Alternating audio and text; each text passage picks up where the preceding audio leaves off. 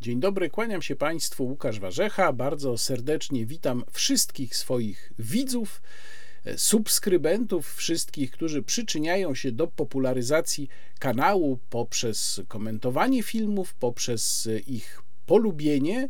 No i oczywiście, jak zwykle, wyjątkowo gorąco i serdecznie kłaniam się swoim mecenasom, którzy zapewniają funkcjonowanie tego kanału. To państwo właśnie, tu zwracam się do mecenasów, są jego siłą napędową. E, bardzo się cieszę, że udaje mi się nagrać dla Państwa film jeszcze przed wyjazdem do Gliwic, bo nagrywam go w nocy z piątku na sobotę, a w sobotę właśnie o 16.30 w Centrum Edukacyjnym imienia świętego Jana Pawła II w Gliwicach przy ulicy Jana Pawła II 5A Mm, spotkam się z Państwem i głównym tematem tego spotkania będzie Europejski Zielony Ład, czyli Zielona Rewolucja. Będę mówił zatem innymi o dyrektywie EPBD, o systemie ETS2, o różnych takich konkretnych rzeczach, o których często ci, którzy w ogólnym tonie oburzają się na europejską politykę klimatyczną, nie mówią, bo nie wiedzą o co chodzi, a tymczasem właśnie w tych konkretach jest diabeł pogrzebany, ponieważ to te konkrety będą oddziaływały na państwa życie i to nie w jakiejś odległej przyszłości, tylko w przyszłości bardzo nieodległej. A zatem zapraszam gorąco na jutrzejsze spotkanie w Gliwicach. No i też muszę powiedzieć, że zdążam jeszcze nagrać dla Państwa film, a także zdążę się jeszcze z Państwem spotkać, zanim świat ulegnie zagładzie. E, co nastąpi, jeżeli dobrze pamiętam, już e, tak, 21 czerwca, koniec świata w 2018 roku, jak Państwo widzą, zapowiedziała go za jakimś anonimowym, ale na pewno bardzo poważnym naukowcem Grecia Thunberg. E, który to naukowiec stwierdził, że jeśli nie przestaniemy natychmiast używać paliw kopalnych, no to właśnie w ciągu pięciu lat, a zatem do 21 czerwca tego roku ludzkość zostanie e, zniszczona. No, e, nie przestaliśmy używać paliw kopalnych, więc myślę, że zostało nam po prostu tylko te, mm, ile to będzie? Cztery dni, tak? Od jutra, cztery dni. Mm, no bardzo mi przykro, proszę Państwa, proszę zrobić, co tam Państwo mają jeszcze do zrobienia jakoś szybko i, i, i cóż, no zwijamy się za cztery dni, ale spotkanie w Gliwicach jeszcze będzie, bo to jutro, 17 mm, czerwca, także to jeszcze zdążymy zrobić. A przy okazji Grecia zdążyła jeszcze skończyć szkołę, więc y, załapała się jeszcze przed końcem ludzkości. Nawiasem mówiąc, nie wiem, czy wszystko to, co ja tutaj mówię, nie stanie się obiektem jakiegoś, nie wiem, dochodzenia, może pozwu bo widzę, że niezwykle aktywnie w ostatnim czasie działa prezes firmy Hałabałeks.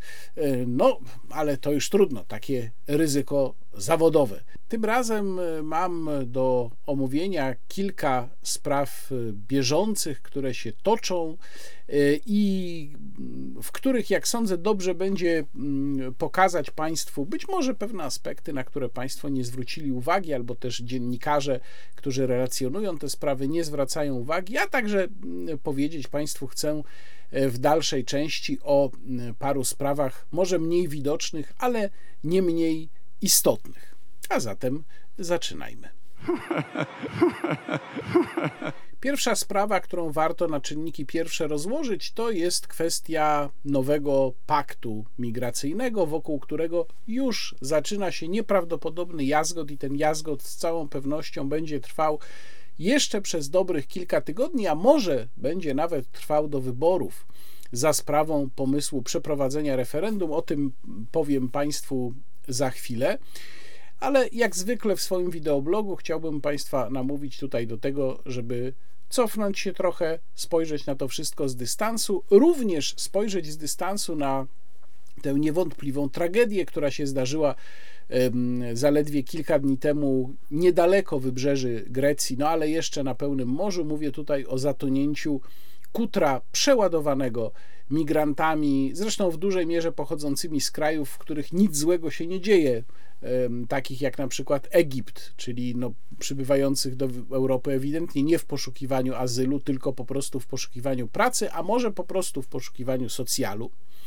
No i pojawiły się takie komentarze, między innymi tak, taki był wydźwięk tekstu w Rzeczpospolitej Jędrzeja Bieleckiego, że tej tragedii winna jest twierdza Europa. No nie, proszę Państwa, twierdza Europa ma prawo być twierdzą i ma prawo prowadzić własną politykę migracyjną, a dokładnie rzecz biorąc, właściwie każde z państw Unii Europejskiej ma prawo prowadzić własną politykę migracyjną.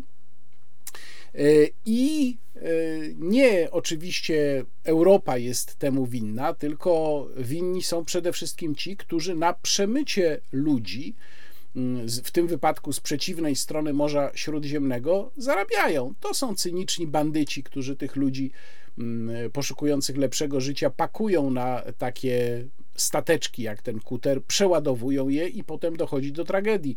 No i również pamiętajmy o tym, że jednak jeżeli ktoś się decyduje na taki krok, to bierze na siebie ryzyko, podejmuje to ryzyko świadomie mm, no, mógłby się y, wcześniej spróbować dowiedzieć, jakie ma szanse, mógłby i pewnie się dowiaduje wielu z tych ludzi, mógłby się dowiedzieć, jakie są procedury w Europie i też pewnie się dowiadują, no po prostu liczą na to, że im się uda. Niestety niektórym się nie udaje, co pokazuje ta tragedia, natomiast Europa ma się pełne prawo bronić przed najazdem, niekontrolowanym najazdem imigrantów.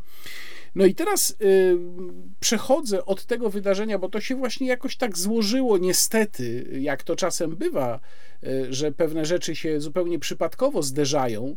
To się złożyło, zderzyło to, to tragiczne zdarzenie właśnie z zatwierdzeniem przez Radę Unii Europejskiej projektu nowego paktu migracyjnego, bo zaznaczam, że to jest jeszcze projekt, ta procedura nie jest zakończona, natomiast na etapie zatwierdzania przez państwa członkowskie jest skończona. No i tutaj jest pierwsza uwaga do tego nowego paktu migracyjnego, to znaczy Polska nie bez powodu zresztą twierdzi, że powinien on podlegać zatwierdzeniu przez Radę Europejską, czyli przez zgromadzenie szefów rządów krajów członkowskich, a nie powinien podlegać, tak jak to się rzeczywiście wydarzyło, głosowaniu większościowemu w Radzie Unii Europejskiej, czyli w gremium, które w tym wypadku gromadzi ministrów spraw wewnętrznych. No ale złożyło się tak, jak się złożyło. Ten nowy pakt migracyjny został skonstruowany mm, pod naciskiem przede wszystkim krajów południa Europy, które są narażone na największy niekontrolowany napływ migrantów. To są oczywiście takie kraje jak, oczywiście kraje przede wszystkim leżące nad Morzem Śródziemnym, czyli takie jak Grecja, jak Włochy, jak Hiszpania, no te trzy są najbardziej mm, narażone i one naciskały na to, żeby stworzyć jakiś mechanizm tak zwanej solidarności. I ten nowy mechanizm miałby również zastąpić system dubliński, czy mechanizm dubliński, który reguluje kwestie e, azylu w Unii Europejskiej od już ponad ćwierć wieku, bo konwencja e, dublińska weszła w życie w 1997 roku. No zresztą od momentu jej sporządzenia w roku 90 minęło do wejścia w życie dobrych kilka lat czyli mamy już ponad ćwierć wieku funkcjonujący mechanizm dubliński czy dubliński, w zależności od tego, jak wymawiamy nazwę miasta, stolicy Irlandii, i e, on miałby teraz być zastąpiony przez ten e, nowy pakt. W głosowaniu w Radzie Unii Europejskiej za opowiedziało się 21 krajów, przy czym przeciwko była tylko Polska oraz Węgry. Natomiast cztery kraje inne się wstrzymały, to była Bułgaria, Malta, Słowacja i Litwa. No ale oczywiście większość y, była komfortowa, jak to zostało potem w komunikacie określone, czyli wyraźna.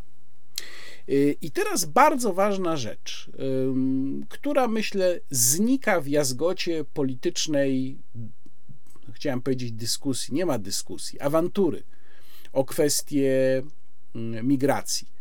To, co zaprojektowano, nie jest bliźniaczą powtórką mechanizmu, który planowano wdrożyć y, w momencie kryzysu migracyjnego w latach 2014-2015, bo tak próbuje to przedstawić PiS, że to jest dokładnie jeden do jednego e, powtórka z tamtego, z tamtego mechanizmu. Zresztą trzeba też uczciwie powiedzieć, że Konfederacja właściwie uderza w podobne tony. W pewnym sensie jest to prawda, dlatego że faktycznie mamy do czynienia z mechanizmem, który tworzyłby pewien przymus, ale są dosyć istotne różnice. Można powiedzieć, że Bruksela tutaj odrobiła jednak lekcję z roku 2015, bo jednym z najmocniej podkreślanych elementów tego nowego systemu jest brak przymusowości przyjęcia migrantów, e, czy też azylantów, jak to niektórzy określają, i zresztą pojęcie azylanta też jest używane mm, w samym tym akcie prawnym. E, lewica europejska oczywiście była zwolennikiem e, narzucenia takiego obowiązku, to znaczy tego, żeby rzeczywiście próbować powtórzyć mechanizm projektowany i nie wdrożony ostatecznie w latach 2014-15, ale mm, postać tego mechanizmu ostateczna jest inna. I tutaj e, powiem Państwu o najważniejszych jego postanowieniach, przy czym trzeba sobie zdawać sprawę, że w tej chwili ten dokument na etapie projektu jest bardzo długi, on liczy sobie ponad 100 stron i mówię tutaj tylko o, samym, o samej regulacji tej konkretnej, ponieważ jeszcze jest do tego kilkadziesiąt stron wstępu. No jak to w europejskich aktach prawnych, tam zawsze ten wstęp, dlaczego dany akt prawny powstaje, jest bardzo długi. Tutaj też liczy jeszcze kilkadziesiąt stron, czyli całość w sumie ma tam poniżej, trochę poniżej 150 y, stron.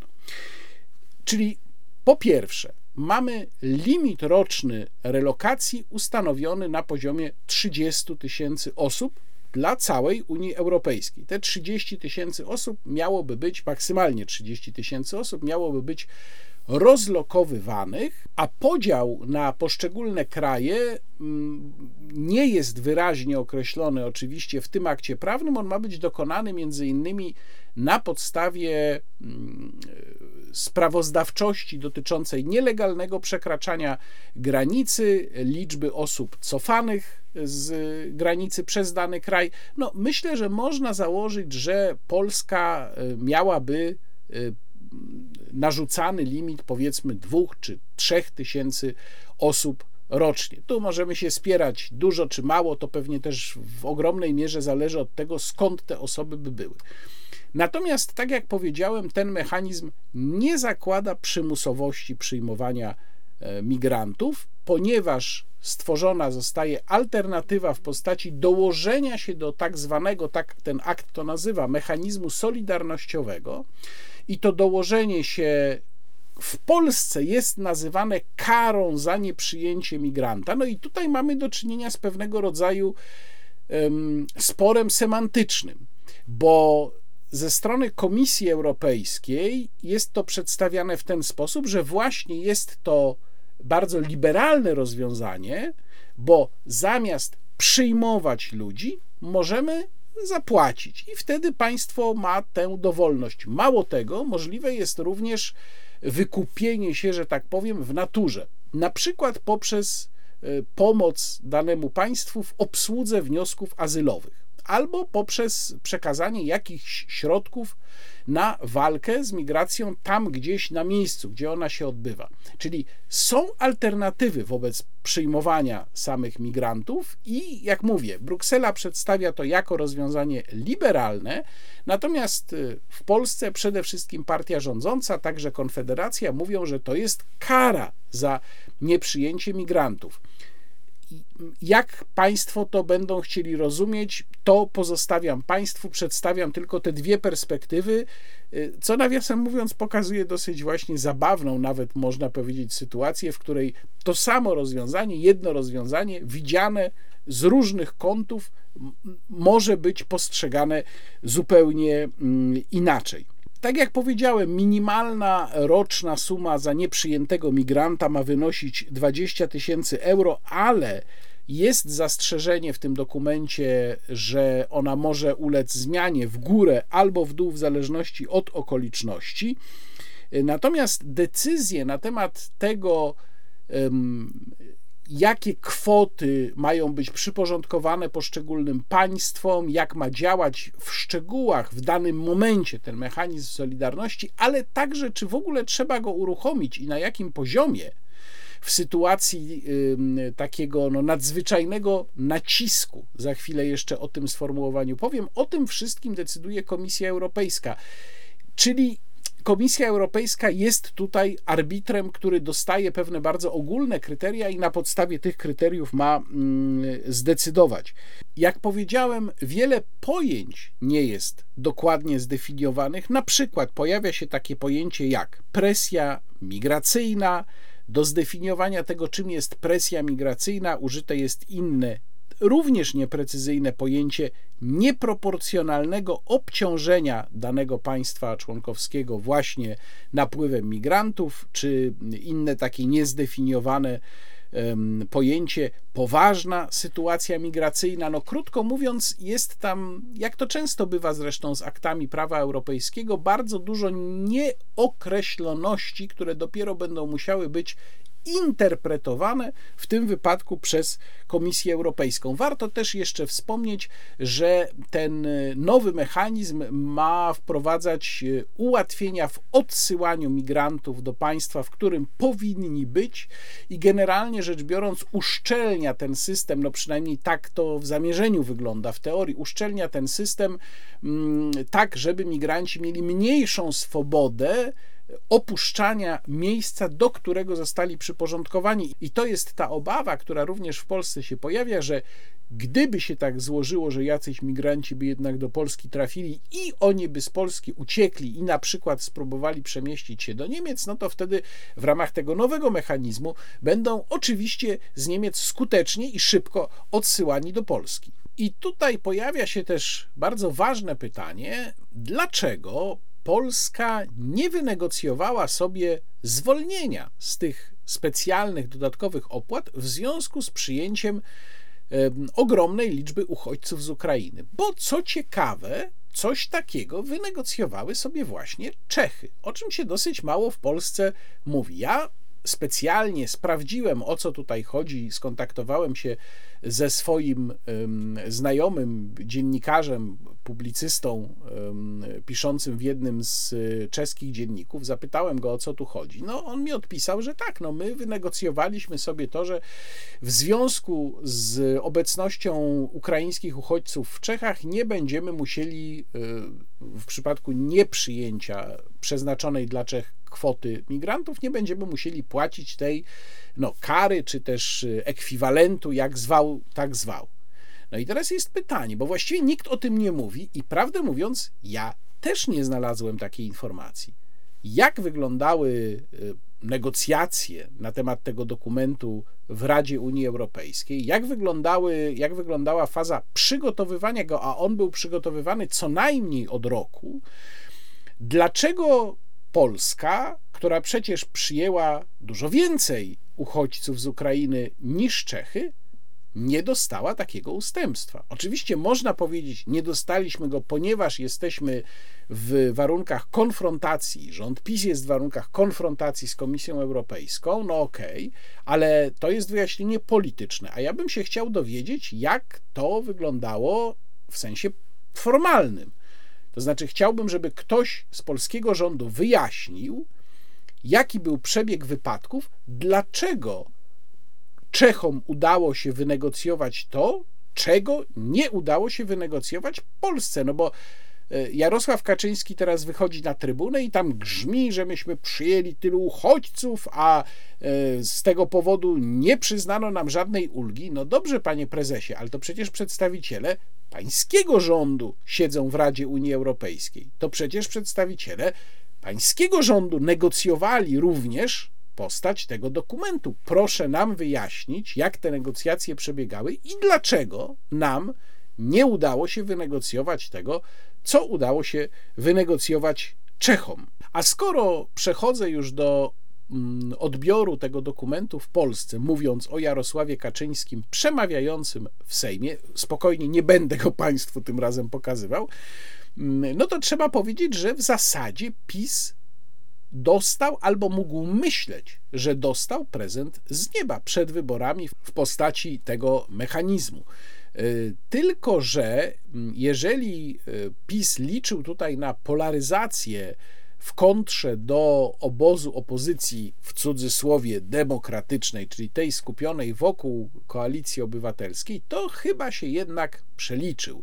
Ponieważ opozycja, jak się wydaje, wyciągnęła wnioski z lat 2014-2015, kiedy stało się jasne, że zdecydowana większość Polaków jest przeciwna przymusowej relokacji uchodźców do Polski i głosów za tym, żeby się zgodzić na ten mechanizm, właściwie nie ma.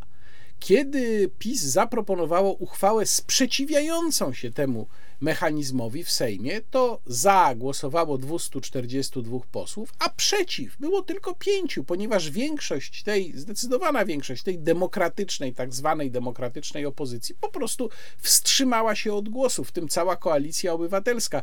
No więc to pokazuje, że jeżeli PiS chce wokół tego tematu budować polaryzację, to najprawdopodobniej mu się to nie uda. Ale mimo to Pomysł referendum, o którym powiedział Jarosław Kaczyński, może posłużyć Prawu i Sprawiedliwości. Po pierwsze, dlatego, że w jakimś tam stopniu może zmobilizować część wyborców, którzy być może chcieliby zostać w domu, no ale skoro jest to referendum, to oni pójdą zagłosować. Jak już zagłosują, no to może i zagłosują w wyborach do Sejmu. No i zawsze też można oszukać część wyborców, pokazując się jako taka bardzo stanowcza partia, która tu jest przeciwko imigracji. No tylko, że to jest właśnie jedno wielkie oszustwo, bo tak naprawdę, proszę Państwa, PiS nie jest przeciwko imigracji. Ja powiem więcej, PiS jest pod tym względem całkowicie niewiarygodne ponieważ szło do wyborów przeciwstawiając się stanowczo mechanizmowi obowiązkowej relokacji uchodźców, temu właśnie, który był wciskany, proponowany w latach 2014-15, ale kiedy PiS doszło do władzy, to zaczęło masowo i co ważne, w sposób niekontrolowany wydawać zezwolenia na pracę migrantom zarobkowym z bardzo różnych części świata. W większości to byli rzeczywiście Ukraińcy, i tu muszę powtórzyć, mówiłem to wielokrotnie, więc nie jest to nic nadzwyczajnego, że jak na liczbę Ukraińców, którzy pracowali, przebywali w Polsce, to w zasadzie była to obecność bezproblemowa. Natomiast y, oczywiście od momentu, kiedy liczba Ukraińców ze względu na wojnę mężczyzn przede wszystkim się znacząco w Polsce jednak zmniejszyła, no to trzeba ich było kimś zastąpić. I tutaj parę liczb, jak Państwo wiedzą, ja lubię być konkretny, lubię podawać mm, liczby albo konkretne przepisy. No więc tak. Od 2017 roku począwszy, prawie co roku wydawano coraz większą liczbę pozwoleń na pracę dla obcokrajowców. Jak powiadam, w większości były to pozwolenia dla Ukraińców, ale to się zmieniło ostatnio. Otóż to były takie liczby: 2017 rok 235 tysięcy, 2018 rok 328 tysięcy, 2019 444 tysiące pozwoleń. 2020, no tu był pewien spadek 406 tysięcy i potem 2021 504 tysiące pozwoleń, pół miliona, proszę Państwa. A przecież pamiętajmy, że to są nowe pozwolenia. Część osób zostaje tych, które dostały pozwolenia wcześniej, jeżeli one zostają przedłużone. E, rok temu w systemie ZUS w Polsce było już milion osób spoza Polski. Głównie znów byli to Ukraińcy, ale oczywiście nie tylko. W 2021 roku, to też bardzo ciekawa statystyka, wydano blisko 60 tysięcy, a dokładnie 58 958 zezwoleń na pracę dla obywateli państw muzułmańskich, czyli tych, w których no, przeważa e, religia muzułmańska. I teraz spójrzmy na rok 2022. Otóż ogółem wydano y, w 2022 roku spadek, który oczywiście wynikał z wojny na Ukrainie 365 tysięcy zezwoleń na podjęcie zatrudnienia przez cudzoziemców, z czego już tylko 85 tysięcy to byli Ukraińcy. No, przyczyny oczywiste. Natomiast w 2021 roku z tych wspomnianych przeze mnie 504 tysięcy Ukraińcy otrzymali aż 325 tysięcy. Ale jakie kraje były za Ukraińcami? Indie 41 tysięcy ponad, Uzbekistan 33 tysiące, Turcja 25 tysięcy, Filipiny 22 tysiące, Nepal 20 tysięcy i Białoruś 18,5 tysiąca. I to jest bardzo znaczące zwiększenie, jeżeli chodzi o te powiedzmy bardziej egzotyczne kraje, zwiększenie liczby pozwoleń. Widać, że z tych kierunków uzupełniani są ci pracownicy, których zabrakło z Ukrainy. E, bo jeżeli chodzi o Indię, to w 2020 roku wzrost procentowy rok do roku liczby tych zezwoleń był aż o 171%, w przypadku Uzbekistanu o 122%, Turków o 240%, Filipińczyków 70% i Nepalczyków 85%. Żeby było jasne, ja nie mam problemu z tym, że ktoś nawet z bardzo dalekiego i muzułmańskiego kraju przyjeżdża do Polski, żeby pracować. Bo jeżeli ten ktoś uczciwie pracuje, zarabia i odprowadza w Polsce podatki, to wszystko jest w porządku. Ale to jest tylko jeden aspekt sprawy, bo jeżeli migracja, nawet taka porządna migracja zarobkowa, a nie socjalna, w ogóle nie jest kontrolowana w żaden sposób, nadzorowana, no to będą z tego wynikały problemy. I jakie to mogą być problemy? No to widzimy chociażby na przykładzie afer z y, tak zwanymi taksówkami na aplikacje. A ta migracja, którą, dla której PiS bardzo szeroko otworzył, jak się okazuje, drzwi, w ogóle nie jest nadzorowana i kontrolowana. My po prostu nie mamy świadomej polityki migracyjnej. To zostało wszystko puszczone na żywioł. Po tych liczbach zresztą to również widać i po kierunkach tej migracji również to widać. No i teraz jeszcze jesteśmy w sytuacji, w której dużo rzeczy się zmieniło w związku z wojną na Ukrainie. Ja myślę też, że nie będzie powrotu do Polski takiej liczby Ukraińców, którzy tutaj pracowali z różnych powodów, między innymi dlatego, że oni będą przyciągani no być może nawet jakimiś administracyjnymi metodami, żeby odbudowywać własny kraj w momencie, kiedy zakończą się działania zbrojne. No więc będzie presja na to, żeby jakoś tych Ukraińców zastąpić. To się już właśnie dzieje.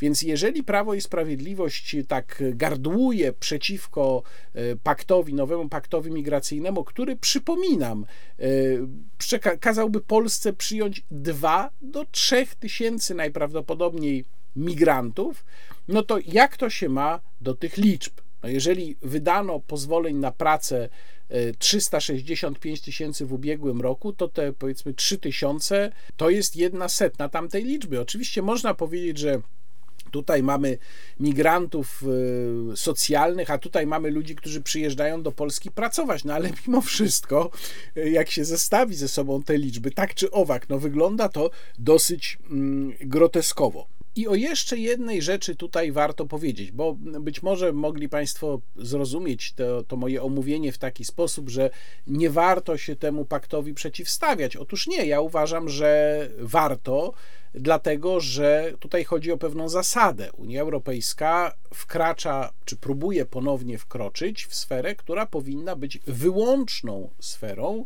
decyzji państw członkowskich. Natomiast w takim przypadku referendum mogłoby odgrywać pozytywną rolę.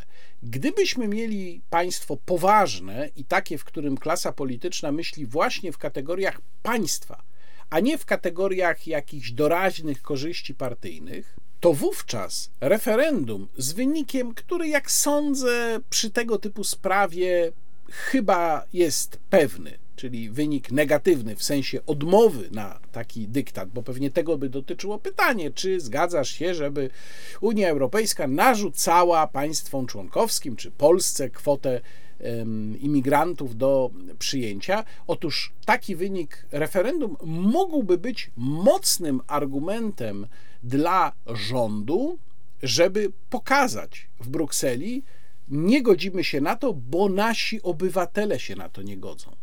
Tylko, że to byłoby możliwe w sytuacji, gdybyśmy mieli więcej myślenia państwowego, gdyby to wszystko nie działo się ewidentnie w kontekście wyborczym i nie było po prostu używane całkowicie instrumentalnie.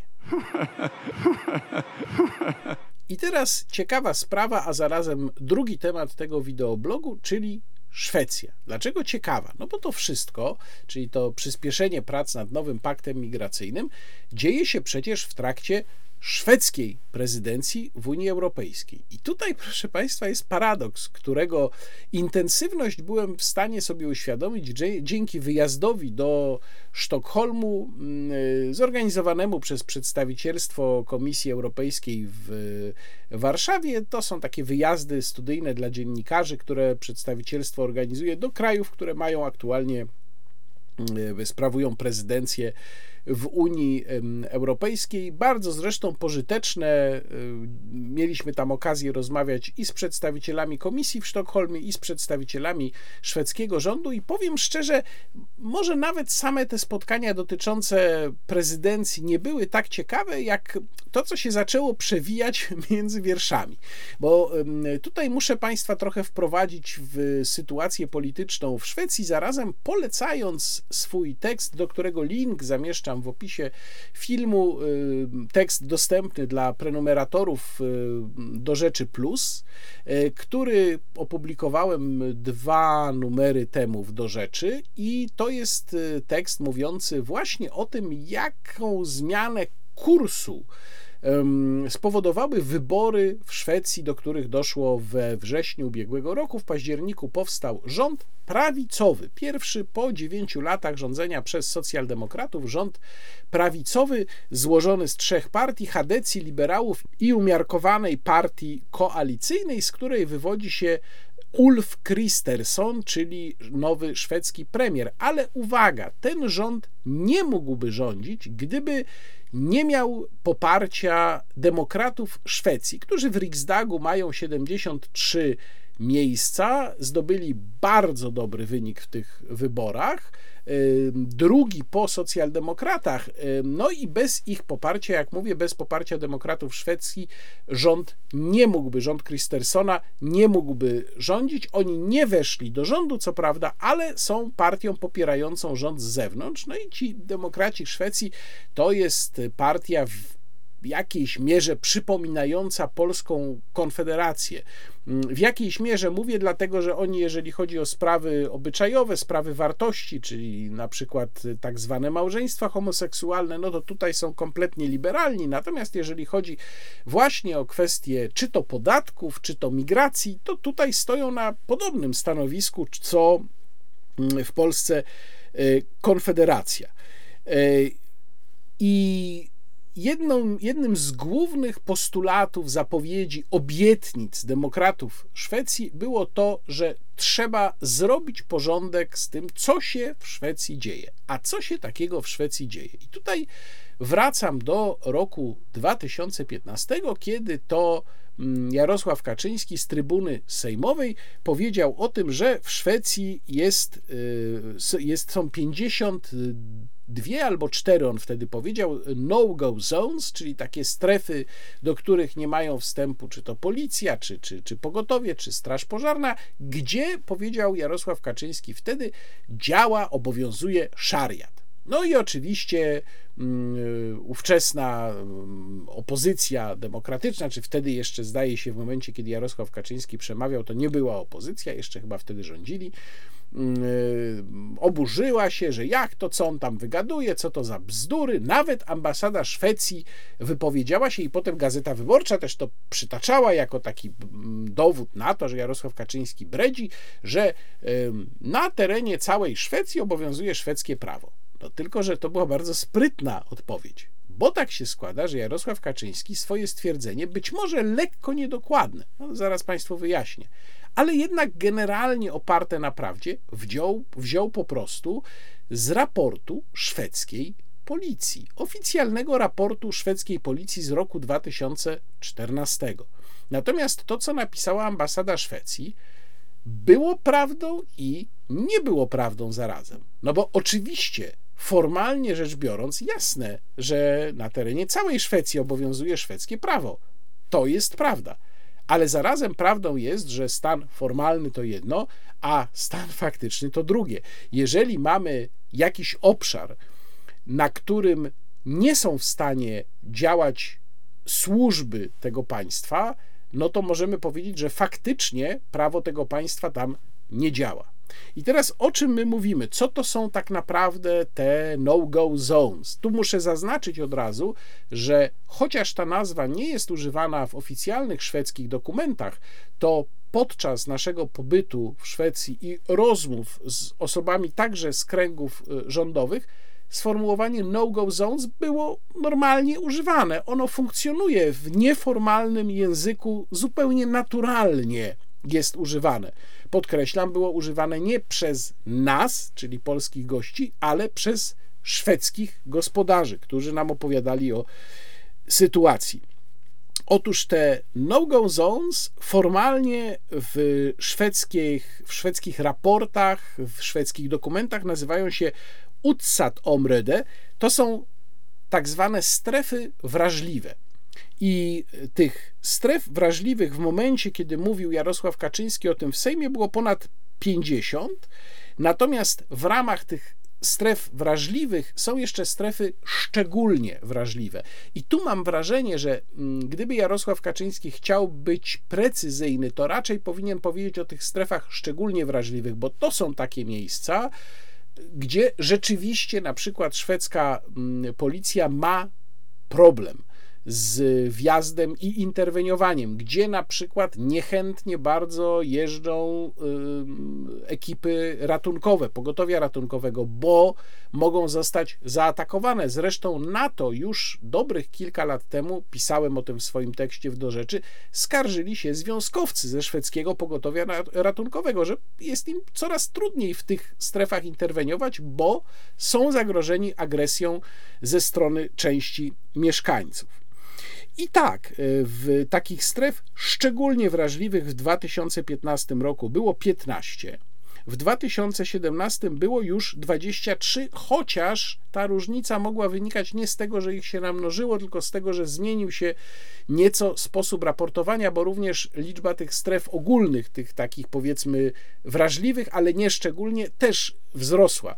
E, pomiędzy tymi latami, ze względu właśnie na zmianę sposobu raportowania. E, podczas naszego pobytu w Sztokholmie słyszeliśmy od przedstawicieli szwedzkiego państwa, szwedzkiego rządu, że takich stref jest w całej Szwecji, są w takiej Szwecji 22 takie strefy, te szczególnie wrażliwe. Tę statystykę zresztą można znaleźć na stronach e, szwedzkiej policji. Y, sześć takich stref w tej chwili jest w Sztokholmie, w tym to jest y, słynna dzielnica Rinkeby. Y, trzy takie strefy są w Malmö, pięć w Göteborgu. Kolejną rzeczą i powodem, który mm, wpłynął na wynik wyborów, ale też dał wysoki wynik właśnie demokratom Szwecji, była zapowiedź walki z przestępczością zorganizowaną, która jest jednoznacznie w Szwecji łączona z imigracją a także z rosnącą lawinowo liczbą przestępstw z użyciem broni. I tutaj od razu uprzedzam tych, którzy zaraz powiedzą: O, właśnie, to jest dowód na to, że należy ograniczyć liczbę broni w, w Szwecji, czy w ogóle tam, gdzie jest po prostu mniej broni, to jest bezpieczniej. To jest nieprawda, proszę Państwa, bo jak spojrzymy na Finlandię i na Szwecję, to wygląda sprawa tak, że w Szwecji na 100 mieszkańców przypadają 23,14 setnych sztuki broni. Natomiast w sąsiedniej Finlandii na 100 osób przypada aż 32,36 sztuki broni, czyli wyraźnie więcej, prawie o 10 sztuk więcej. I w Finlandii w 2022 roku odnotowano tylko dwa zabójstwa z użyciem broni palnej, podczas kiedy w Szwecji odnotowano, proszę Państwa, aż 60 zabójstw z użyciem broni palnej. No to oczywiście są zabójstwa nie z użyciem broni palnej legalnie posiadanej przez Szwedów. To są zabójstwa, do których dochodzi w wyniku wojen pomiędzy gangami. I w ogóle większość tej brutalnej przestępczości to jest przestępczość pomiędzy gangami, właśnie w dużej mierze gangami złożonymi z imigrantów. Mm, natomiast y, no też trzeba pamiętać, że ofiarami takich strzelanin mogą paść osoby przypadkowe i w latach 2011-2020 takich zupełnie przypadkowych ofiar spoza tych y, grup przestępczości zorganizowanej było aż 46. No i my w Sztokholmie usłyszeliśmy, że szwedzki rząd zamierza stanowczo walczyć y, z tą sytuacją. Między innymi zamierza bardzo systematycznie zabrać się za te strefy szczególnie wrażliwe. Usłyszeliśmy, że sposobem na to powinno być umieszczenie tam policji na stałe, czyli jak rozumiem, stworzenie jakichś posterunków czy komisariatów, które w tych najniebezpieczniejszych dzielnicach będą po prostu na stałe, tam będą policjanci, ale to by wymagało też tu znów opieram się na naszych rozmowach w Sztokholmie, to by wymagało zwiększenia liczby funkcjonariuszy, bo mm, Szwecja też, podobnie jak Polska zresztą, ma problem z liczebnością swojej policji. Natomiast y, no, tu jest pytanie, czy Szwedom to się uda. Tu nie ukrywam, że część y, z, spośród kolegów i koleżanek, z którymi byłem na tym wyjeździe, była bardzo sceptyczna, twierdziła, że to już za daleko się posunęło, że im się nie uda. Ja nie byłbym taki przekonany, dużo zależy od tego, jaka będzie cierpliwość szwedzkiego elektoratu i jaka będzie determinacja tego rządu. Premier Kristersson y, powiedział i parę miesięcy temu, i powtórzył to zaledwie kilka dni temu, że i masowa imigracja okazała się porażką, że konsekwencje są dramatyczne i w związku z tym, to jest ta najważniejsza zapowiedź, którą tam usłyszeliśmy, będąc w Sztokholmie, i że w związku z tym mm, y, nowy szwedzki rząd stawia na radykalne ograniczenie imigracji, ponieważ żeby się uporać z problemami, które imigracja spowodowała, musi najpierw przykręcić kurek z imigrantami. Nie da się, tu prawie dosłownie cytuję wypowiedź jednego z urzędników, z którymi się spotkaliśmy, nie da się jednocześnie walczyć z tymi problemami i mieć imigracji na takim poziomie, na jakim ona do tej pory do Szwecji się odbywała.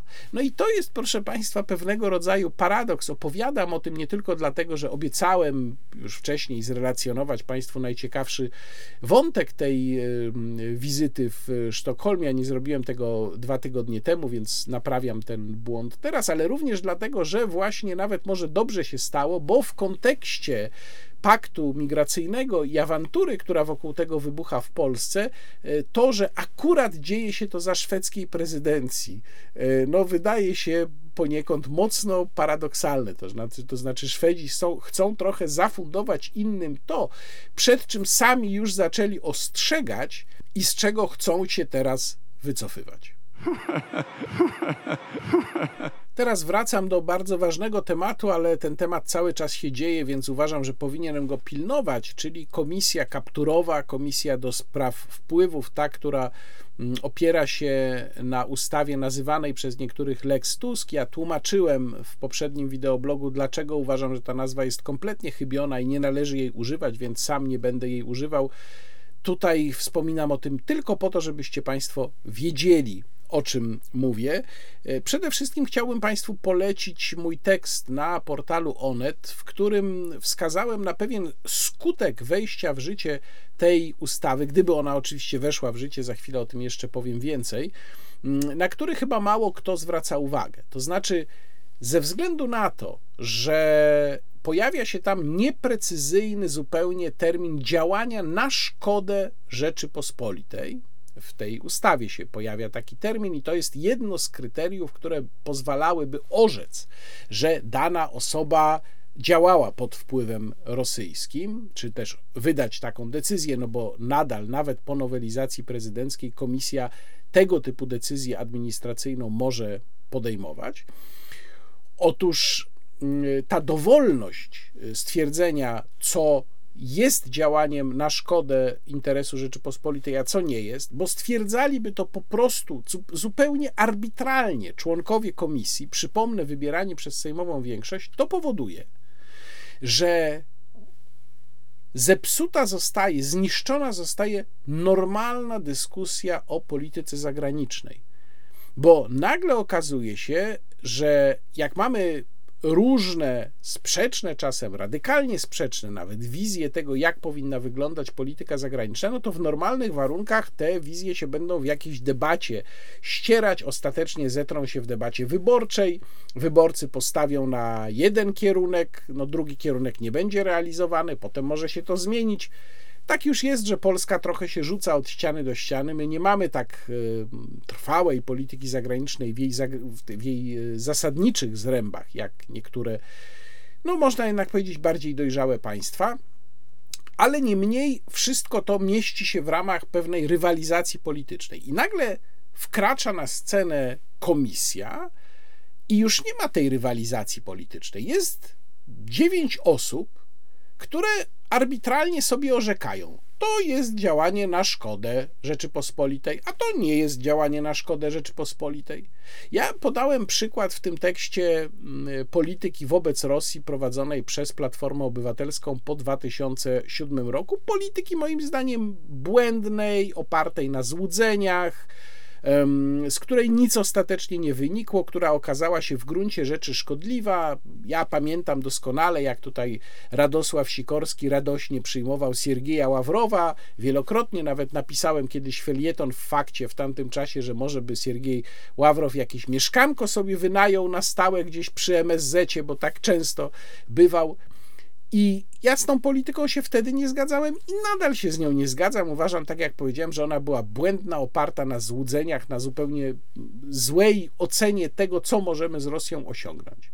Ale do głowy by mi nie przyszło, żeby zamiast tę politykę krytykować, wskazywać jej mielizny, nawet twierdzić, że ona może być szkodliwa, czy była szkodliwa dla interesów Rzeczypospolitej, bo przecież to też się mieści w debacie. No, tak samo mogę powiedzieć o polityce, przynajmniej w części, polityce PiS, że ona jest szkodliwa dla interesów RP. Mówię to przecież w przypadku y, stosunków y, z Ukrainą i stosunku do wojny na Ukrainie. Mówię, że to jest polityka moim zdaniem sprzeczna z interesem RP.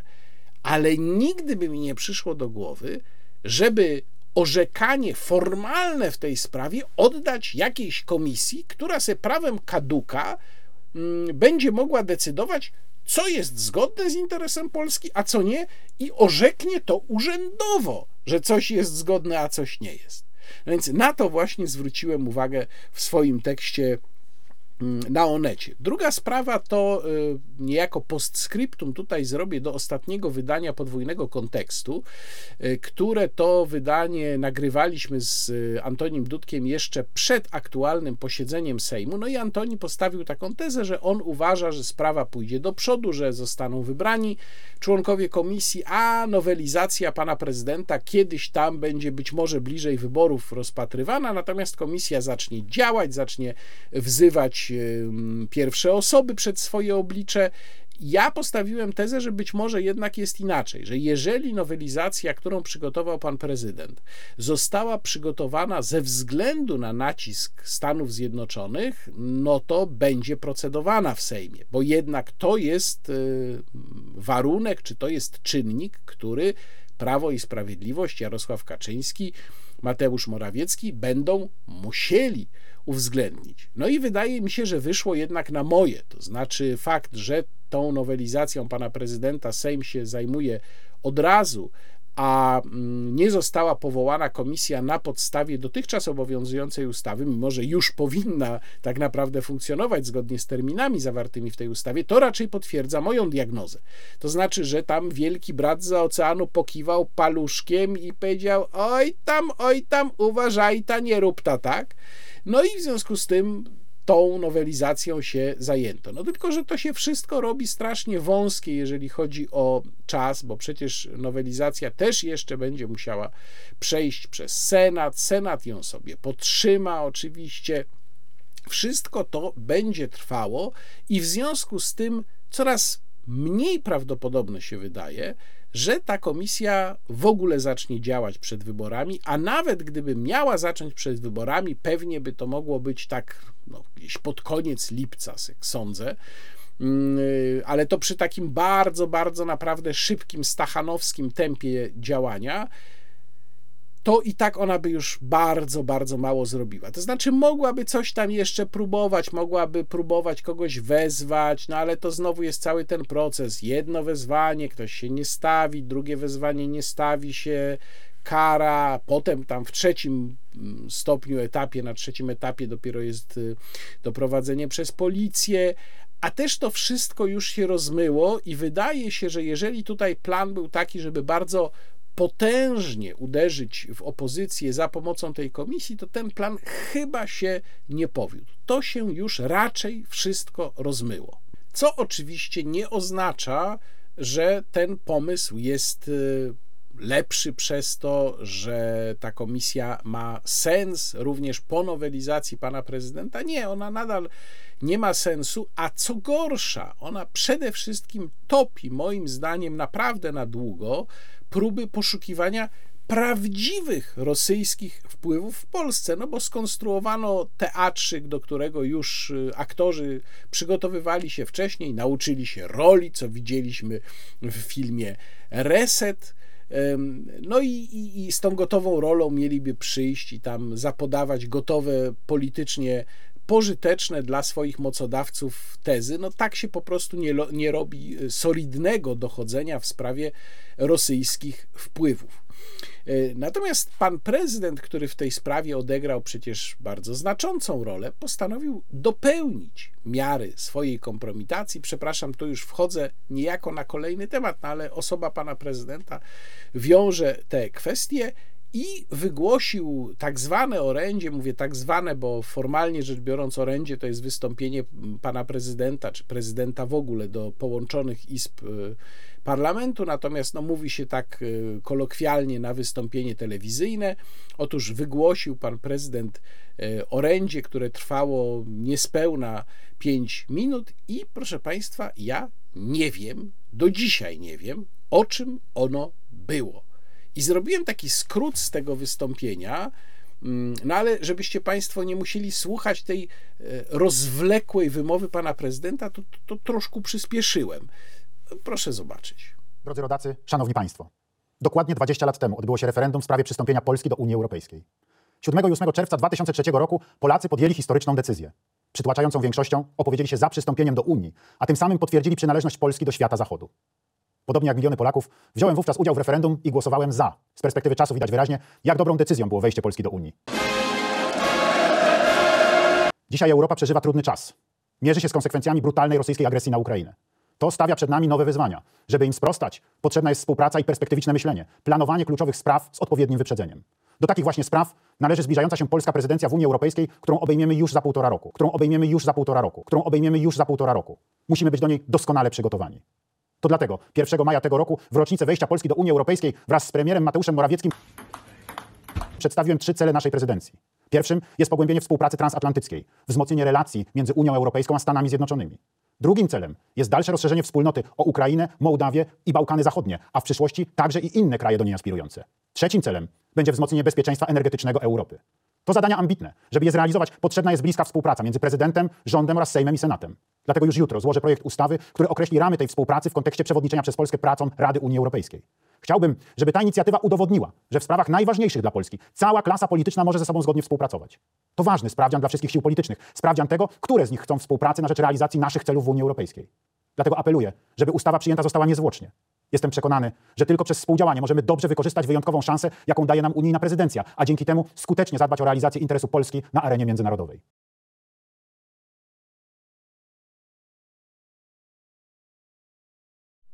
Ja sobie tego słuchałem kilka razy i ja nadal nie wiem, o co panu prezydentowi chodzi i po co to było. No bo tak, sprawa z punktu widzenia dzisiejszych wyzwań nie ma kompletnie znaczenia.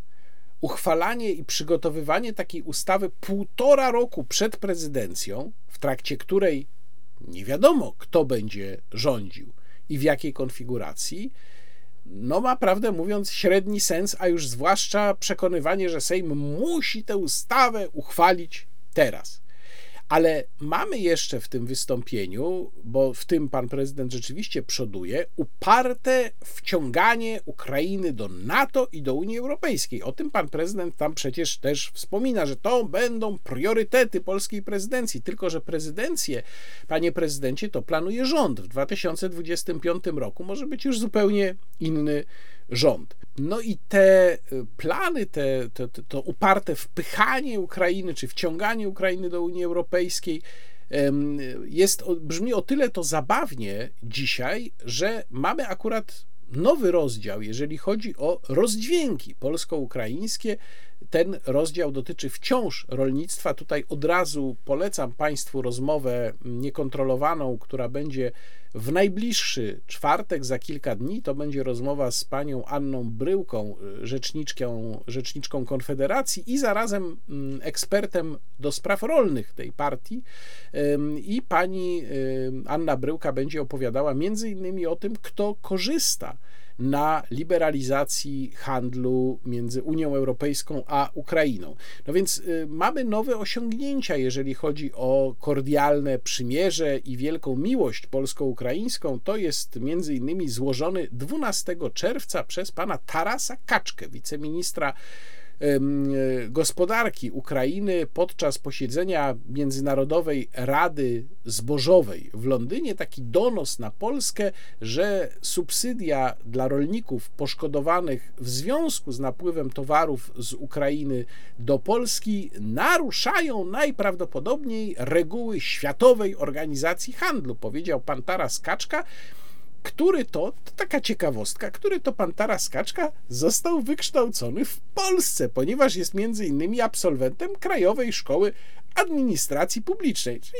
wychowaliśmy, wykształciliśmy ukraińskiego polityka, który teraz skarży na Polskę do Światowej Organizacji Handlu. Ukraina dała również Komisji Europejskiej pretekst, żeby uderzać znów polskich rolników w związku z dotacjami na poziomie unijnym, które mają być przyznane, miały być przyznane między innymi polskim rolnikom w związku właśnie z tą sytuacją z liberalizacją handlu mm, z Ukrainą. A zatem y, mamy kolejne wykwity wielkiej polsko-ukraińskiej miłości i pewnie czeka nas ich w najbliższym czasie jeszcze więcej, a ja cały czas czekam na to, co okaże się 11 lipca, czyli w rocznicę krwawej niedzieli. Teraz parę słów e, między innymi o tym, co dzieje się w kwestii nowelizacji kodeksu karnego, tak zwana ustawa szpiegowska, o której mówiłem kilkakrotnie, bardzo niebezpieczna nowelizacja kodeksu karnego i tutaj no, można powiedzieć, że jest e, jedna dobra wiadomość. 26 maja została złożona do projektu tego, tej nowelizacji kodeksu karnego została złożona autopoprawka E, która przeszła pozytywnie przez komisję i ta autopoprawka, proszę Państwa, kasuje nieszczęsny artykuł, e, paragraf 7 artykułu 130, kasuje z proponowanego nowego artykułu 130, to jest ten najbardziej newralgiczny paragraf, który przypomnę brzmiał tak kto wiadomość, której ujawnienie lub wykorzystanie może wyrządzić szkodę Rzeczypospolitej Polskiej, przekazuje osobie lub innemu podmiotowi, co do którego na podstawie towarzyszących okoliczności powinien i może przypuszczać, że bierze on udział w działalności obcego wywiadu, podlega karze pozbawienia wolności od 3 miesięcy do lat 5. No więc autopoprawka, zresztą podając jako powód kontrowersję wokół tego właśnie paragrafu, ten paragraf usuwa. Natomiast nie zmienia to oczywiście generalnie ryzykownej ryzykownego brzmienia pozostałych przepisów, tak jak się je proponuje, chociaż tak jak mówiłem, tam są też na przykład zaostrzenie wysokości, podniesienie wysokości kar za szpiegostwo. Tu być może to jest potrzebne, ale są też inne przepisy, które budzą no może trochę mniejsze obawy niż ten e, wykreślony na mocy autopoprawki paragraf 7, ale wciąż jednak e, obawy budzą. No i tutaj y, muszę Państwu pokazać, jak w jak demagogiczny, skrajnie demagogiczny sposób argumentował za tym projektem z trybuny sejmowej przedstawiciel wnioskodawców, czyli pan poseł Jarosław Krajewski z Prawa i Sprawiedliwości. Ponad podziałami politycznymi powinniśmy być jak jedna pięść zwarci i gotowi do wzmacniania skuteczności instytucji państwa przeciwko szpiegom, wrogom ojczyzny, którzy stanowią realne zagrożenie dla życia i zdrowia Polek i Polaków, ale również działają przeciwko naszym narodowym interesom. De facto to jest chwila prawdy również dla posłów opozycji. Albo wybieramy bezpieczeństwo naszego kraju, albo wybieracie państwo bezpieczeństwo Polek i Polaków, albo w imię totalnej negacji sprzeciwiacie się i jesteście po stronie szpiegów. Ten wybór jest naprawdę prosty. Mówię o skrajnie demagogicznej argumentacji, dlatego że y, mamy tutaj do czynienia z y, no, klasycznym chwytem erystycznym, czyli albo popierasz naszą propozycję, albo bronisz rosyjskich szpiegów. No dokładnie mniej więcej to pan poseł mówi. No więc nie dajmy się, proszę Państwa, na to nabrać. Ale od sprawy kodeksu karnego będę oczywiście śledził, co się dalej z tymi mm, propozycjami dzieje. Chciałbym przejść do tematu, o którym również już wspominałem, mianowicie jak policja zaczęła nękać osoby, które e, fotografują między innymi infrastrukturę kolejową, a mówię tutaj mm, właśnie o kolei głównie dlatego, że mamy w Polsce dużą grupę miłośników e, kolei, którzy zajmują się fotografowaniem torów, e, pociągów, stacji. No i właśnie oni się znaleźli na celowniku naszych dzielnych służb. I trafiłem kilkanaście dni temu na historię jednego z takich miłośników kolei, który fotografował sobie w okolicach Gdańska E, przejeżdżające pociągi z wiaduktu trasy S7 i tam właśnie zatrzymała go policja. I jak to e, bohater tego zdarzenia opisuje, proszę posłuchać. Jak wielu z nas korzystałem z uroków długiego weekendu i postanowiłem pojechać na zdjęcia. Za cel obrałem sobie linię kolejową D29-226 e, prowadzącą do gdańskiego portu. Miejsce, w którym miałem stać, jest na estakadzie drogi S7, około Mm, kilometra 5,5 w Gdańsku. Tak, miałem podejrzenia co do legalności tego miejsca, aczkolwiek nie był to pierwszy raz, kiedy tu byłem. Dodatkowo widziałem kilka razy policję i ani razu w tym miejscu nie miałem z nimi styczności. Ale wracając, był to zupełnie normalny dzień, aż do chwili pojawienia się około godziny 12 policji. Pan z drogówki oznajmił, że dostano dwa zgłoszenia o osobie stojącej na S7 i robiącej zdjęcia. W pierwszej chwili pomyślałem, że może być problem z miejscem, w którym stoję, ale nie. Problemem okazało się to, że robię zdjęcia. Poinformowano mnie, tutaj zwracam Państwa uwagę na ten element historii, bo on jest bardzo ważny. Poinformowano mnie, że zakazem objęte jest fotografowanie infrastruktury krytycznej, w tym szlaków kolejowych. Nie, była to moja, nie było to moje pierwsze spotkanie z policją. Zawsze przebiegało bez większych konsekwencji i na zwykłym wylegitymowaniu się kończyło. Tak więc zostałem zaproszony do policyjnego wana. Pan z drogówki skrupulatnie tłumaczył mi, w czym problem. Myślałem, że na tym koniec i każdy pójdzie w swoją stronę, jednak nie. Policjant po rozmowie przez telefon poinformował mnie, że zabierają mnie na pierwszy komisariat policji na ulicy Platynowej 6F w Gdańsku.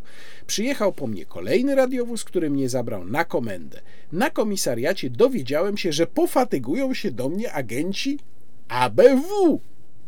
Niestety czas mijał, a ja czekałem na osoby, które zajmują się tą poważną sprawą. Po dłuższej chwili na komisariacie powiadomiono mnie, że mam być zatrzymany do czasu przesłuchania. Spowodowane było to tym, że agenci musieli jechać z ulicy Okopowej w Gdańsku, a mnie nie miał kto pilnować. W międzyczasie złożyłem zeznania oraz napisałem oświadczenie, w którym zapewniłem, że to, co robię, jest w celach czysto hobbystycznych. Następnie przeniesiono mnie do innego pokoju. Podczas podpisywania dokumentów do pomieszczenia, w którym siedziałem, weszły dwie osoby. Młody chłopak, myślę, że około 26 lat, oraz nieco starsza kobieta. Zaczęło się przesłuchanie, które trwało około 20 minut. Pytania standardowe o powiązania z Rosją, Białorusią, przebywanie za granicą i co ja tak naprawdę robiłem.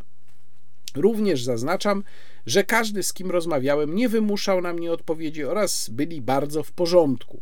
Zachowywali się po ludzku. Zresztą, czy tak ciężko uwierzyć, że ktoś realizuje swoją pasję Mm, no i na koniec y, pan pisze, że dostał 50 mandatów, 50 zł mandatu za wchodzenie na drogę szybkiego ruchu. No i co tutaj jest przede wszystkim uderzające? A mianowicie przede wszystkim uderzające jest to, że jeśli wierzyć oczywiście tej relacji, ale myślę, że ona jest dosyć spójnie napisana, że policjant miał poinformować osobę, wobec której podjął czynności, że powodem podjęcia tych czynności jest zakaz fotografowania infrastruktury krytycznej, do której należą szlaki kolejowe. Otóż, proszę Państwa, problem polega na tym, że nie ma takiego zakazu w Polsce. Jeżeli policjant, który ma obowiązek, przypominam, podejmując jakiekolwiek czynności wobec państwa, włącznie ze zwykłym legitymowaniem, ma obowiązek podać podstawę prawną, to znaczy wyjaśnić państwu, dlaczego to robi. Jeżeli ten policjant podał fikcyjną podstawę prawną, czyli nieistniejący zakaz, to znaczy, że sam złamał prawo.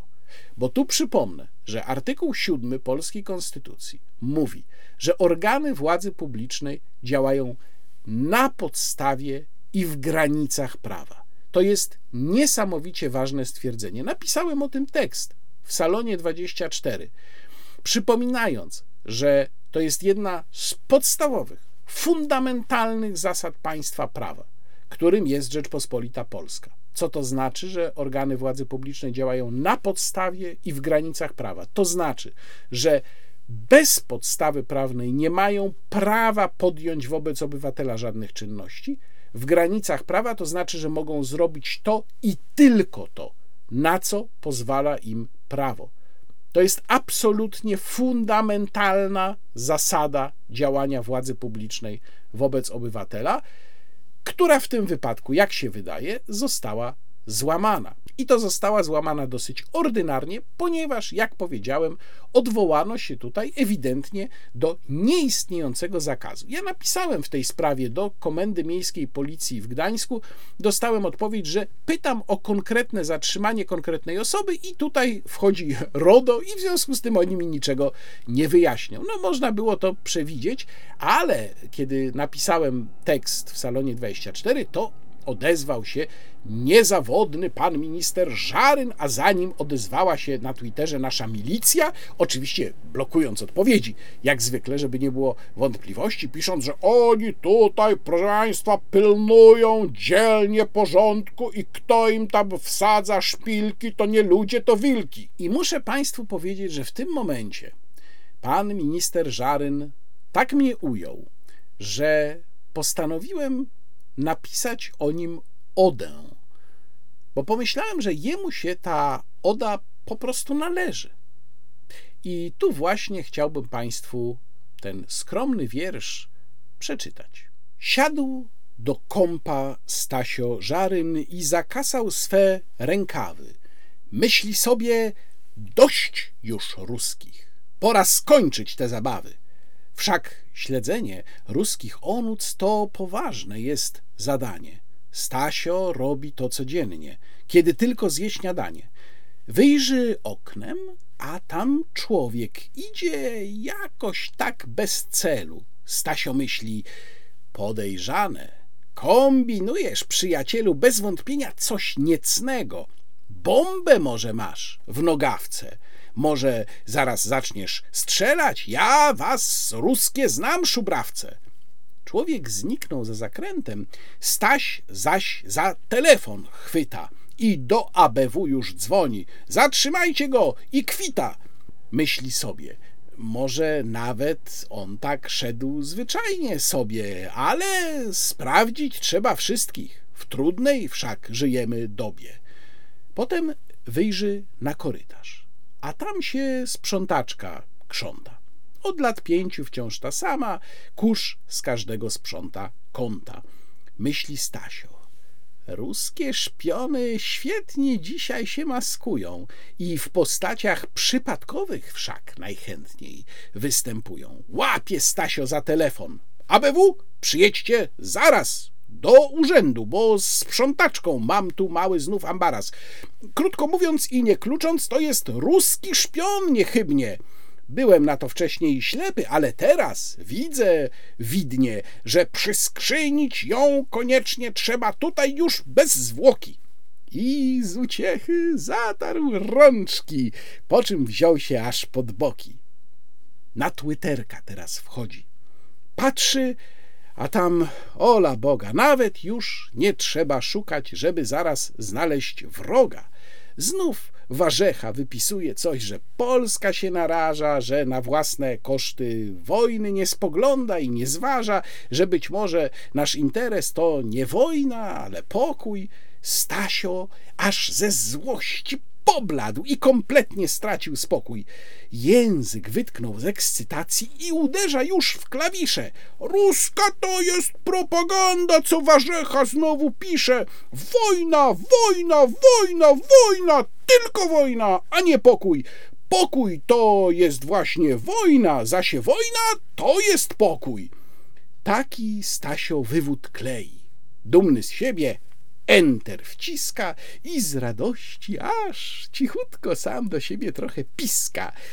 Tak zleciały dwie godzinki. Stasiu już zmęczony srodze ruszył prosto do stołówki, lecz zatrzymał się po drodze, bo jest czujny jak ten wyżeł i ruskiego szpiona czuje tam, gdzie inni nic nie widzą. On się szybko orientuje. Widzi więc przez okno w biurze jegomościa z aparatem, który zdjęcia robi sobie. Jakby go ktoś strzelił batem, Stasio wyrwał wraz z kopyta i popędził na ulicę. Dopadł szpiona i bez słowa łup go laczkiem w potylicę. Laczek ściągnął wcześniej z nogi, choć skarpetkę miał dziurawą. Ha! zawrzasnął ruski szpionie. Teraz się okryje sławą, jako ten, co Ruska dopadł osobiście i powalił. Będzie mnie i pan minister, i pan premier długo chwalił. I'm an American tourist. Szpion cokolwiek cicho rzecze. Stasio myśli, o skubany, sądzi, że mu się upiecze. Wiem ja dobrze, że o nuce się maskują dziś głęboko i nie ze mną te numery. Do nich mam zbyt sprawne oko. I tak Stasio w dzień i nocą, latem, zimą, każdą porą Polsce służy, szpionów goniąc. Wprawę ma w tym całkiem sporą. Spostrzegawczość i intelekt. Dwie zalety główne jego. Bond to przy nim wszak przedszkolak, co klocuszki składa, Lego. Stasio Żaryn dzielnie chroni nam ojczyznę zagrożoną. On nam tarczą on nam tamą i pancerzem i ochroną. Pomyśl o nim ciepło, miło, drogi nasz obywatelu, gdy obudzisz się już w końcu w pięknym drugim PRL-u. Ostatni temat, o którym chcę dzisiaj Państwu opowiedzieć, to finanse państwa. No, niestety, jest tak, że dzieje się dużo e, rzeczy, które przykrywają sprawy naprawdę ważne. Ja za taką rzecz przykrywającą uważam choćby awanturę wokół prawa antyaborcyjnego, dlatego nie zamierzam o tym mówić, natomiast zamierzam Państwu powiedzieć o tym, co się dzieje z finansami państwa, bo o tym akurat nikt nie mówi, a warto by było, żebyście Państwo wiedzieli, jak rządząca partia demoluje właśnie finanse państwa po raz zresztą konkretny. Otóż w tle, kiedy zasłona dymna została roztoczona, protesty strajku kobiet i tak dalej, tak trwa nowelizowanie budżetu z nowym gigantycznym deficytem podwyższonym z 68 do 92 miliardów złotych. To oznacza wzrost y, tego deficytu, podkreślam deficytu, nie długu, deficytu, w relacji do polskiego PKB z 3,7% do około 4,2%. Po nowelizacji dochody budżetu państwa przewidywane się lekko zmniejszyły. Będzie, ma być 601,4 miliarda złotych wobec 604,5 miliarda, jak zapisano wcześniej w ustawie budżetowej. Natomiast wydatki wzrastają do 693,4 miliarda wobec 672,5 miliarda z ustawy budżetowej.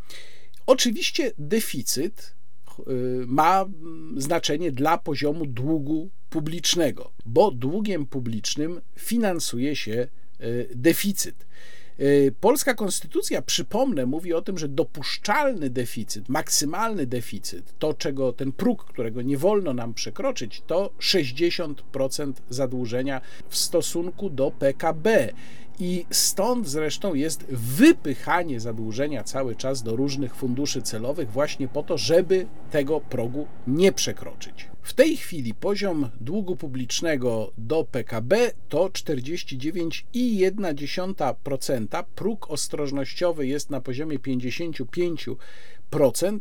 Natomiast relacja długu do PKB to nie jest oczywiście to samo, co redukcja zadłużenia. Ja już o tym mówiłem. Jeżeli e, publicyści prorządowi mówią, że jest tak znakomicie, bo spadła nam relacja długu publicznego do PKB, no to albo nie wiedzą o czym mówią, albo państwa oszukują ta relacja długu do PKB po pierwsze nie oznacza, że samo zadłużenie spada, bynajmniej. Po drugie, ona jest tym korzystniejsza pozornie, im wyższa jest inflacja. To, że mamy względnie bezpieczną relację długu do PKB, a przynajmniej tak twierdzi rząd, wynika z tego, że mamy jednocześnie wysoką mm, inflację.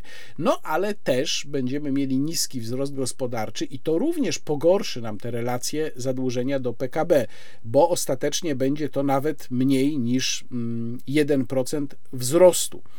Y, no i też warto powiedzieć, że w prognozie związanej z nowelizacją budżetu podwyższono przewidywany poziom inflacji średniorocznej z 9,8 na aż 12%.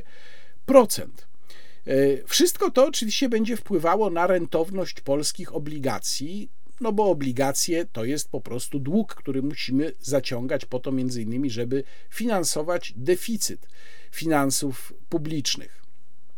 Y, I ta rentowność, w miarę jak nasz system będzie wyglądał na coraz mniej zdrowy, jak będzie rósł dług publiczny, ta rentowność oczywiście też będzie musiała rosnąć, co będzie problemem dla naszego wizerunku finansowego, bo to jest taka, takie pewne błędne koło. Jak jest wysoka rentowność obligacji, to potencjalni pożyczkodawcy na to patrzą i też domagają się coraz wyższej rentowności, czyli coraz wyższego oprocentowania. Do tego wszystkiego dochodzi zapowiedź radykalnej, kolejnej już podwyżki płacy minimalnej. Przypomnę, w przyszłym roku ma to wynosić, ma ona wynosić 4242 zł brutto od stycznia i aż 4300 od lipca. Ja już też i wielokrotnie mówiłem, i wielokrotnie pisałem, co oznacza podwyższenie płacy minimalnej, bo bardzo często spotykam się na Twitterze z takimi opiniami osób, które na ogół no, nie rozumieją, jak działa gospodarka i jak działa, działają przedsiębiorstwa, że o to tylko zyskają ci, którym ci chytrzy przedsiębiorcy płacą najniższą, najniższe wynagrodzenie. No nie, to wygląda trochę inaczej. Po pierwsze, mamy w Polsce y, różne regiony z różną sytuacją i jeżeli chodzi o ceny, i jeżeli chodzi o pracę, natomiast mamy jedno wynagrodzenie minimalne dla całej Polski. Y, I między innymi rzecznik małych i średnich przedsiębiorców Adam Abramowicz wielokrotnie słusznie wskazywał, że to wynagrodzenie minimalne powinno być zróżnicowane i to optymalnie być może nawet do poziomu powiatu, a co najmniej do poziomu województwa. Druga konsekwencja jest taka, że rzeczywiście to mało kto w Polsce dzisiaj zarabia wynagrodzenie minimalne, choć pewnie to się zdarza, zwłaszcza w tych właśnie regionach, gdzie wynagrodzenia generalnie są niższe. Natomiast jak rząd podwyższa jednostronnie, przypominam, bo nie dochodzi do porozumienia w Radzie Dialogu Społecznego, więc to jest po prostu rządowe rozporządzenie Takie mamy prawo. Jeżeli nie ma porozumienia w RDS, to rząd ma prawo sobie uchwalić dowolnie e, podwyższenie wynagrodzenia minimalnego. Więc jeżeli rząd sobie to wynagrodzenie minimalne mm, e, swoją arbitralną decyzją podwyższa, e, no to pcha do góry całą strukturę wynagrodzeń dlatego że osoby, które znajdowały się w pewnej odległości od minimalnego wynagrodzenia, nagle ta odległość im się zmniejsza. I one oczywiście będą oczekiwały, że proporcjonalnie ich wynagrodzenia również się podwyższą, proporcjonalnie do wzrostu minimalnego wynagrodzenia. Y, dodatkowo jeżeli w firmie mamy pracowników niewykwalifikowanych i wykwalifikowanych, no to przedsiębiorca będzie miał ciężką sytuację, bo tym wykwalifikowanym, żeby zachować ich chęć do pracy, będzie musiał też podwyższyć. Mało tego, mamy tu kolejny efekt, o którym mało kto pamięta, czy mało kto sobie zdaje sprawę. Podwyższanie wynagrodzenia minimalnego, zwłaszcza w sytuacji, kiedy ono już stoi bardzo wysoko i przedsiębiorcy mają problem z pchnięciem całej struktury wynagrodzeń do góry, powoduje, że część ludzi traci motywację, żeby się dokształcać i polepszać swoje kwalifikacje. Dlatego, że widzą, że no, wynagrodzenia tych, którzy mają te kwalifikacje, nie idą tak mocno do góry. Po prostu pracodawcy już nie stać na to, żeby podnosić te pensje, czyli ich wynagrodzenia jako niewykwalifikowanych doganiają wynagrodzenia tych wykwalifikowanych. No to po co się starać? Po co się starać, po co podnosić swoje kwalifikacje, po co kończyć jakieś kursy, skoro ta różnica finansowa pomiędzy jedną pensją a drugą zaczyna się robić naprawdę niewielka. No i wreszcie kolejny skutek to jest podwyższenie składek bo całość, jeżeli chodzi o całość składek na ZUS, to ona zależy od prognozy gusowskiej przeciętnego wynagrodzenia i tutaj będziemy mieli popchnięcie całości składek. Jeżeli chodzi o tak zwany mały ZUS, to on zależy bezpośrednio od minimalnego wynagrodzenia e, i ten mały ZUS na przykład wzrośnie w przyszłym roku o 20%. To, są, to jest kolejny rok wzrostu składek.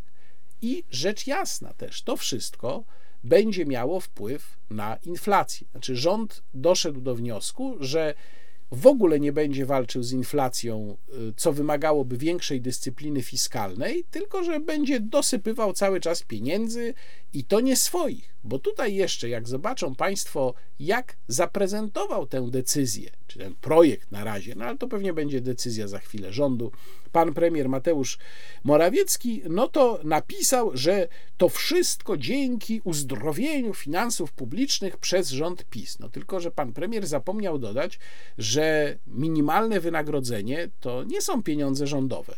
To nie rząd wypłaca ludziom minimalne wynagrodzenie, czy tam w ogóle wynagrodzenie to są pieniądze bezpośrednio przedsiębiorców. Znaczy, rząd sobie po prostu kupuje głosy cudzymi pieniędzmi. Do tego się to sprowadza. Przy okazji, oczywiście, uderzając w nas wszystkich, bo na galopującej inflacji my wszyscy tracimy.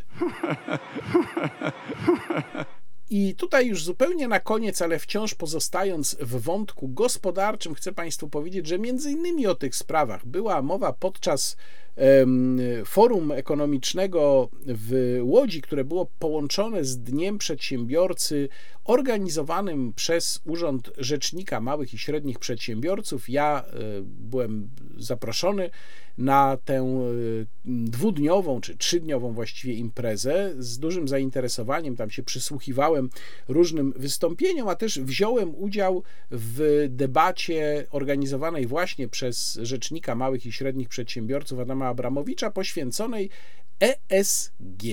I tu na koniec chcę Państwu powiedzieć, muszę szczerze przyznać, że już od kilku wideoblogów nosiłem się z tym tematem, żeby, żeby go Państwu przedstawić, ale jakoś się nie składało, zawsze było coś pilniejszego. Tym razem jest pretekst ESG, bo to jest, proszę Państwa, kolejny absurdalny, szkodliwy pomysł Unii Europejskiej, za który my wszyscy zapłacimy. A mało kto o tym wie. Ja przypuszczam, że jak mówię ESG, to 95 albo 6% moich widzów nic to nie mówi. W tym również przedsiębiorcom nic to nie mówi. Ja napisałem o ESG tekst w do rzeczy, tu znów link w opisie filmu i zachęcam do kupna prenumeraty cyfrowej do rzeczy, wtedy będą Państwo mieli dostęp do tych tekstów i do wszystkich bieżących numerów do rzeczy. Na tej debacie, w której ja brałem udział, pomysł ESG zażarcie bronił Piotr Szumlewicz, lewicowy publicysta i zarazem ekspert mm, i działacz ogólnopolskiego porozumienia związków zawodowych, ale teraz muszę Państwu wyjaśnić, czego on właściwie bronił. Otóż ESG to jest skrót od Environmental y, Social Governance, czyli środowisko naturalne, sprawy społeczne, zarządzanie. Y, to jest y, system pisania raportów, raportowania o tym, co przedsiębiorstwo robi w sferze niefinansowej, czyli w sferze, która generalnie jest opisywana jako należąca do zrównoważonego rozwoju. W dyrektywie, która mm, reguluje z 2022 roku, czyli świeżej, która reguluje te sprawy, dyrektywa CSRD, czyli Corporate Sustainability Reporting Directive, czyli y, dyrektywa dotycząca mm, raportowania w sprawie zrównoważonego rozwoju. Tak to można przetłumaczyć jest mowa właśnie o tym zrównoważonym rozwoju, on się przewija tam w języku tej, tej dyrektywy przez cały czas. Czyli co to w praktyce właściwie oznacza? Normalnie, jak mają Państwo spółkę giełdową, bo na razie mówimy tu o spółkach giełdowych, ale zaznaczam, od 2026 roku już o wszystkich spółkach giełdowych, nie tylko dużych, czyli również o najmniejszych, wszystkie firmy notowane na giełdzie. A więc jeżeli mówimy normalnie o spółce giełdowej, no to ona oczywiście ma obowiązek raportowania.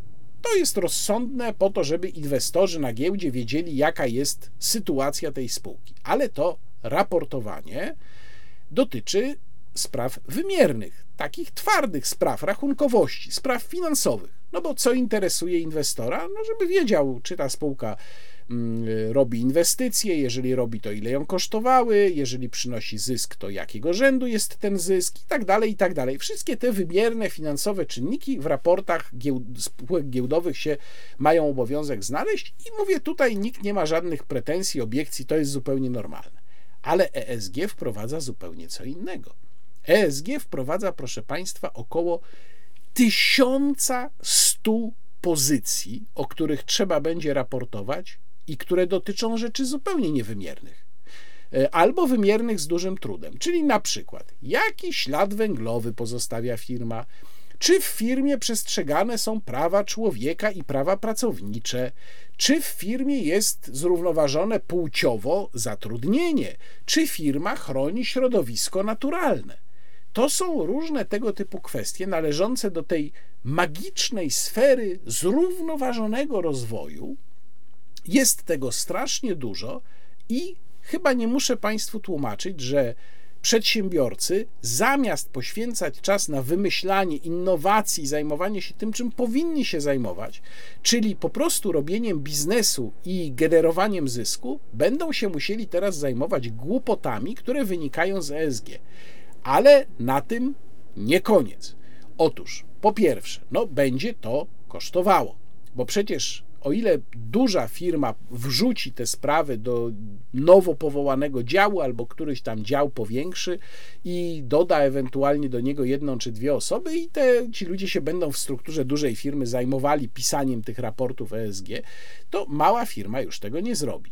No i co wtedy? No i wtedy, proszę Państwa, już w blokach startowych czeka e, duża grupa firm, którą my napiszemy za Ciebie taki raport ESG, Oczywiście, jak nam zapłacisz. A druga grupa firm, już też do tego przygotowanych, które też będą pasożytować na tym kretyńskim systemie, to są firmy audytorskie. Bo to nie jest tak, że można będzie sobie napisać cokolwiek. Jeżeli ktoś sobie tak wyobraża, to nie wie o czym mówi, dlatego że dyrektywa CSRD mówi również o tym, że te raporty ESG e będą musiały podlegać audytowi po to, żeby nie można było sobie właśnie byle czego napisać. Ale teraz jest jeszcze jedna ciekawostka w tym zawarta. Mianowicie, o ile standardy raportowania są wyznaczone już teraz dla dużych firm, a będą wyznaczone dla średnich i małych, to właściwie cel, ten, ta, ten jakby stan docelowy, który ma być raportowany, nie jest wyznaczony. To znaczy, nie ma na przykład mowy o tym, jak wysoki ma być procent kobiet albo, nie wiem, osób niebinarnych we władzach firmy.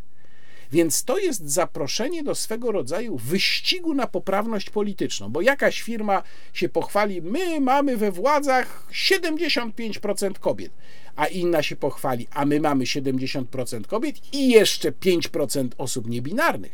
I taki to będzie wyścig, i to będzie, proszę Państwa, wyścig o bardzo konkretne pieniądze, dlatego że już zaczyna się mówić o tym, że od odpowiedniego kształtu raportów ESG będzie zależała dostępność kredytu. Więc to nie będzie tak, że będzie można sobie tę sprawę olać. Będzie trzeba wchodzić w ten cały absurd związany z tak zwanym zrównoważonym rozwojem, bo inaczej nie dostanie się pieniędzy na działalność. No i jeszcze chciałbym tu Państwa odesłać do y, raportu, który napisał Damian Olko, ekonomista, członek y, Rady Stowarzyszenia Ekonomistów Polskich, y, dla Warsaw Enterprise Institute, w którym zajął się wyliczeniem kosztów, no bo przecież firmy będą musiały ponieść koszty tego idiotyzmu. I te koszty to nie jest, są, proszę Państwa, jakieś małe pieniądze. Firmy bezpośrednio objęte dyrektywą CSRD co roku będą ponosić koszt w wysokości od 1,4 do 2,6 miliarda złotych w sumie. To będą straty tych firm, bo my mówimy o czymś, co nie przynosi żadnego zysku. Mówimy o czynności całkowicie zbędnej i całkowicie idiotycznej.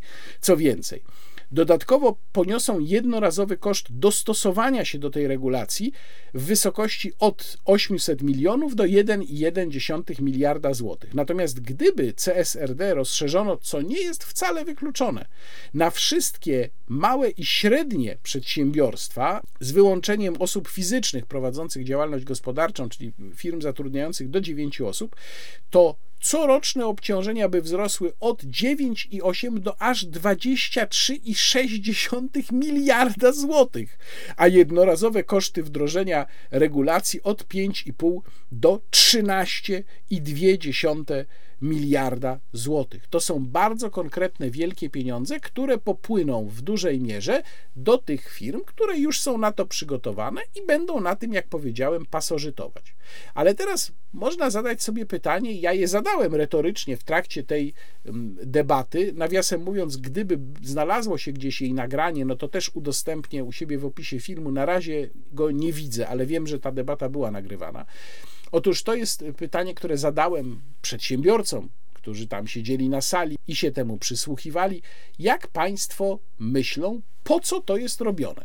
Po co ten cały absurdalny system ESG jest robiony? No bo przecież on jest absurdalny, bo jeżeli mamy do czynienia z łamaniem prawa, na przykład zanieczyszczaniem środowiska czy łamaniem praw pracowniczych, no to tego mamy czy inspekcję ochrony środowiska, czy Państwową Inspekcję Pracy, mamy od tego inne przepisy.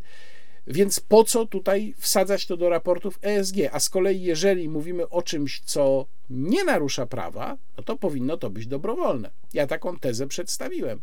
Niech sobie będzie raportowanie ESG, można nawet zdefiniować jego zasady, ale niech ono będzie dobrowolne. Jak jakaś firma ma pieniądze na zbyciu i chce takie raporty tworzyć, proszę uprzejmie, niech se tworzy ale to nie powinno być obowiązkowe i na pewno nie powinien to być warunek otrzymania y, pieniędzy z kredytu.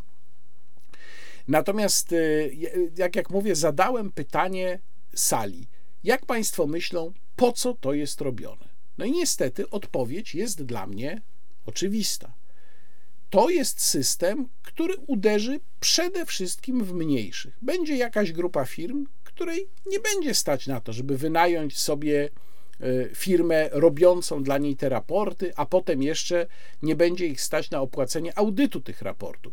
I oni po prostu będą musieli zrezygnować z działalności albo ewentualnie zrezygnować z bycia spółką giełdową, co się będzie wiązało, rzecz jasna, z dużo trudniejszym dostępem do pieniędzy, no bo wiadomo, że przecież emisja udziałów, emisja akcji finansuje działalność przedsiębiorstwa. Więc zostaną ci najwięksi.